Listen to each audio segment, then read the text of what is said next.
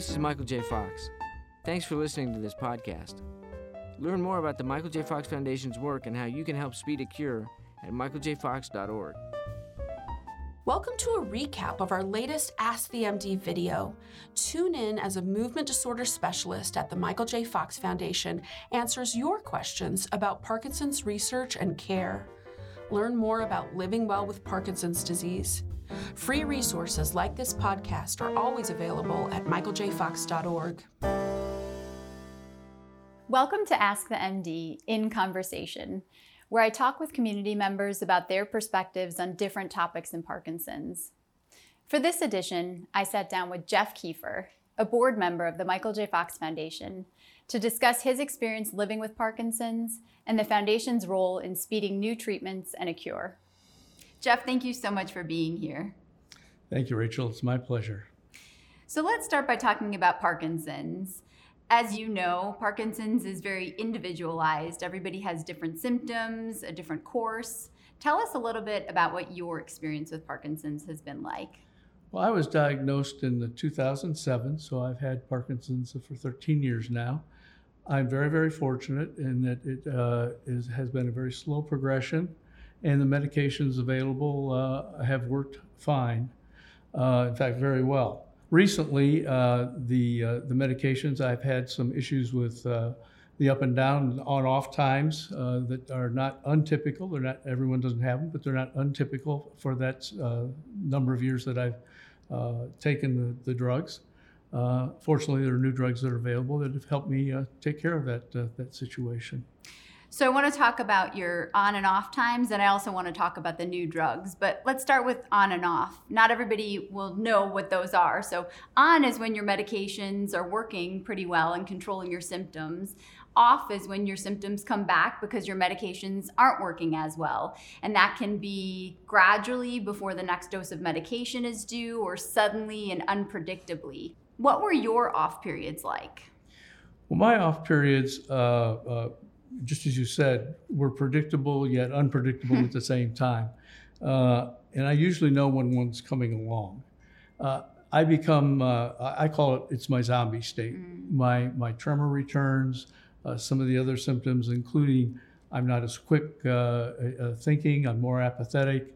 It's those kinds of things that, that come when I have a down, down period. And make it hard to get through your day they make it hard to get through your day because uh, sometimes it's very difficult to get back to that on mm-hmm. uh, state uh, once once I'm I follow off that uh, that curve. Yes. Mm-hmm. And these don't happen to the same extent or to the same significance in, in everybody, but as Parkinson's progresses, they can happen. And so when you started to experience these, tell me how you worked with your doctor to get to a different combination of medications that worked for you and get through that plateau for you. Well, as you know, you know, with, if you have Parkinson's, you really are in partnership with your doctor. It's a disease that uh, is really observational, mm-hmm. so you have to communicate well what you're feeling and how you're feeling. They have to listen, and a dialogue has to occur to make sure that uh, you get the right combination of things. In my case, uh, we had that discussion, and I described those off periods and the on periods. And uh, the first thing we tried is the new extended release uh, uh, dopamine uh, Rytary. And uh, after a period of time of working with the dosage, started out with the recommended dosage, uh, we increased it a bit, and uh, I got to the place where I needed to be, which returned me to uh, almost where I was before I started having these on-off periods. And you took some other medications as well. Eventually, there was a little bit more finagling that you had to do to get to the to the right combination for you. Yes, there was uh, actually two more that I added uh, to that suite. One was the extended release of amantadine. I was on the regular amantadine. I believe the name is. Gocovri. Uh, Gocovri. Yep. And uh, the, the other one was Inbrija, the new inhaler, rescue inhaler that is now available. So I use all three of those uh, are the are the new things that I am using today. So just as you said, Rytary is, as you mentioned, that newer formulation of levodopa that's an extended release. Gocovri is an extended formulation of amantadine that helps with dyskinesia, those uncontrolled involuntary movements that can happen with Parkinson's.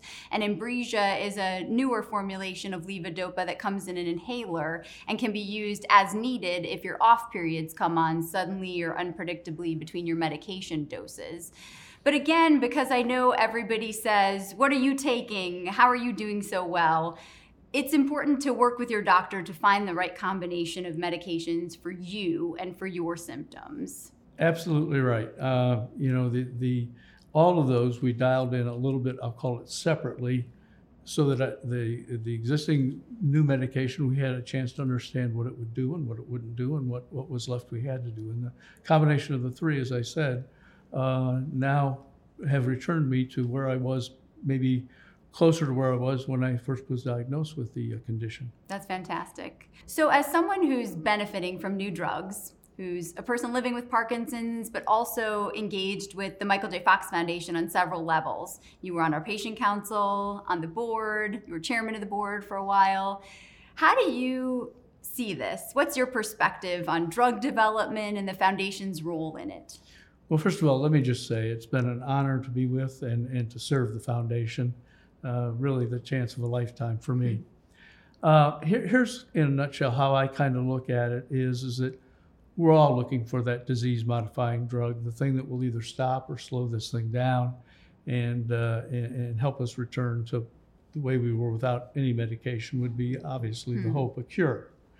Uh, but until that time, these new compounds, to a certain extent, and for me, I'm again fortunate, have allowed me to get back to pretty much uh, a, a, normal, I can do the things I uh, love to do and, uh, and have allowed me to do that while we continue to wait uh, for those disease modifying drugs. And believe me, I'm an optimist. I think they're going to come, and I do in large part to the foundation, are the, as are these first three uh, things that we have that have come down the pipeline to help patients. And I think that's so important to point out that as we're so focused on a cure, on closing our doors, we're also at the same time focused on making people's lives better today. And so we did fund early development of Inbrija, over a million dollars on early stage clinical trials there. We funded scales to measure dyskinesia to help enable the development of Gocovri. And these drugs are, are helping people today. There are a lot of benefits to them. I think that uh, the impact is related to people and our capability. And I've seen us strengthen that capability over the uh, last uh, really 10 years, if you will. And that is uh, really getting people uh, in a position with the skills and capabilities to help choose that broad array of programs, but still the ones that have the highest probability of success. And then I think the other thing is, is we're getting much better at holding people accountable for delivering results and making sure that the money we're spending is going to yield the highest possible probability of a positive result. And it falls both in the area of drugs for today that help with the symptoms and for drugs for the future for drug modifying uh, compounds. One area where the foundation has played a pretty significant role is with biomarkers or these objective measures to diagnose or monitor progression of Parkinson's disease. And this is with PPMI, the Parkinson's Progression Markers Initiative, our landmark study that's been ongoing for 10 years that follows over 1,400 people with and without Parkinson's to try to find a biomarker. You have a, an opinion on this. Tell me more about your thoughts on, on biomarkers and why they're so important. Well, I think it's uh, really common sense and pretty straightforward, which is uh, if you want to find a, a, cure, you need to be able to first tell whether a person has a condition or not. Uh, and you need to be able to judge the effectiveness of a uh, compound in, in, in, modifying that condition. So I think the biomarker is the key. It will allow us then to say, yes, you have Parkinson's, and it will allow us then to potentially have prevention uh, treatment. It'll allow us to uh, be able to measure progress of the treatment as uh, as people take it. So I think it's critical that we have that kind of uh, of uh, marker to be able to to judge progress. So not only would it speed research, it would also help care, help us have a way to actually diagnose and potentially monitor progression of someone's disease. And of course, as a patient, that's kind of my first priority, which is, is what's going to help the hmm. patient community, what's going to help me to be selfish, hmm. uh, uh, hopefully live a longer, better life. So I'll pose to you a question that gets posed to me all the time. How close do you think we are to a cure? Well, that's a hard question, Rachel. And, and uh, But, but I believe that there's enough in the pipeline now that we are very close. It's hard to put a timeline on it exactly, but I worked for a science company for many years and have seen things come to fruition through a long research process. And I think we've got enough things in the pipeline now that we're within years, not decades, of, a, of an answer to this question. Uh, we're all anxious for it, but I think the view is very optimistic that we will have one soon. A robust and diverse pipeline with lots to be hopeful about. Absolutely right. Thank you so much for telling us about the recently approved drugs that helped you and for telling us about the Foundation's role in speeding drug development and a cure.